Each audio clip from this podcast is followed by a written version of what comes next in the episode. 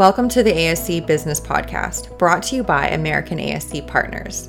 Visit us on the web at www.americanascpartners.com. In this episode, we talk with Mark Weiss, the founder and CEO of American ASC Partners.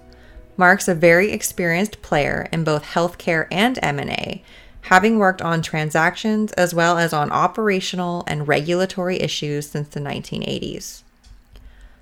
Among his other responsibilities with American ASC Partners, Mark oversees the company's acquisition activities.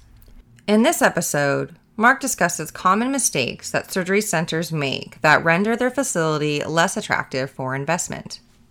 Hello, Mark. Thanks for joining us today. Will you talk about some of the common mistakes that you see surgery centers making as you evaluate them for potential investment? Sure, this is one of my favorite topics because when you really think about it, most of the mistakes, but certainly not all of them, impact the value that surgery center owner physicians receive from their facility, both in an ongoing operational sense, completely independent of the question of outside investment, as well as in connection with a potential partnership with us. I'm not sitting here with a checklist, but here are a few of the common things that we see.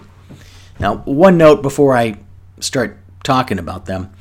Some people create later investment perspective problems at the outset of structuring their ASC because they see more value in the situation they create and they might continue to see a higher value in it.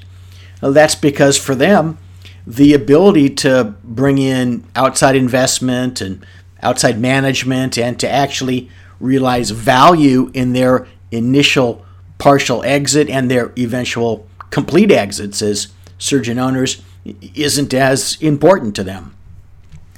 The trade off, of course, is that the only real exit those individuals have is to close down the facility upon their retirement or hope that their partners will actually buy them out at some decent valuation, which generally doesn't happen in terms of the valuation, I mean. Even for those folks, there are some steps that they can take and some things they need to avoid in the event that they attempt to later have their facility do a deal as is, warts and all, so to speak. So, what I'm going to address is still of value to them, but not as much as it would be to someone who understands that they can actually have it both ways, that they can set up and operate their facility in a way that equally drives current income to them, as well as sets it up for a, a more successful partnership with someone like us at American ASC Partners. Let's start with an obvious one, one that's as obvious as where the ASC is located and how it's branded. Building an ASC out within the same building as your medical practice and with the same branding as your medical practice severely limits the ability to attract other physicians to perform cases at the facility and certainly to buy into the facility, that is, to be bonded to the facility.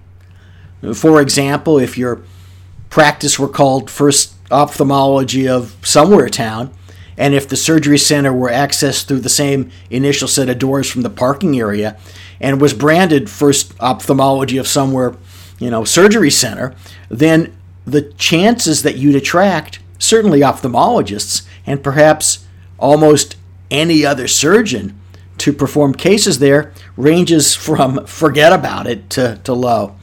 That obviously affects valuation. In fact, it affects whether anyone would see it as a facility with potential for investment. There's a second issue, which is in essence a similar confusion of practice and facility, and that's where elements of the facility are shared with the practice. For example, personnel costs are being carried at the practice level, some supply costs are being carried at the practice level, and so on. At the ultimate end, We've seen some surgery centers which have income that consists 100% of rent charged back to the practice for its use of the entire surgery center as an OBL, for example, in connection with vascular surgery. Uh, that's not a surgery center. Yeah, it has a surgery center license, but it's one step removed from a de novo facility. Now, there are some people who would want to buy what is essentially a de novo facility, but that facility has no business, no real owners that are going to use it, and it's not something that we would ever find attractive. How about one more example? Sure. Uh, if I only get to mention one more, let's address too tightly held ownership. Certainly, if there are 20 surgeons with privileges, they're on staff, and they're actively using the facility and driving profit, well, that's better in our estimation than the exact same facility with fewer users. However, if the facility were owned by only one or two of them, as opposed to by most of them, then the situation is not as attractive. That's because, obviously, unless there are some very rare circumstances, there's nothing binding those other 19 to 20 surgeons to continue to use the facility. The business, so to speak, can walk right out the door at the end of the day and never come back. Worse than that, if it's not in a certificate of need state, in other words, it's a non certificate of need state, they can open up their own ASC right across the street. I could go on and on, but you asked for one more. Mark, thank you very much. Before we wrap up, let us know how someone can get in touch with you. Sure. I can be reached at Mark Weiss, M A R K W E I S S, at American ASC Partners, and at 972 556 5131. Additionally, we're on the web at www.americanascpartners.com. Mark, thank you again for joining me today. Thank you very much. I really enjoyed this.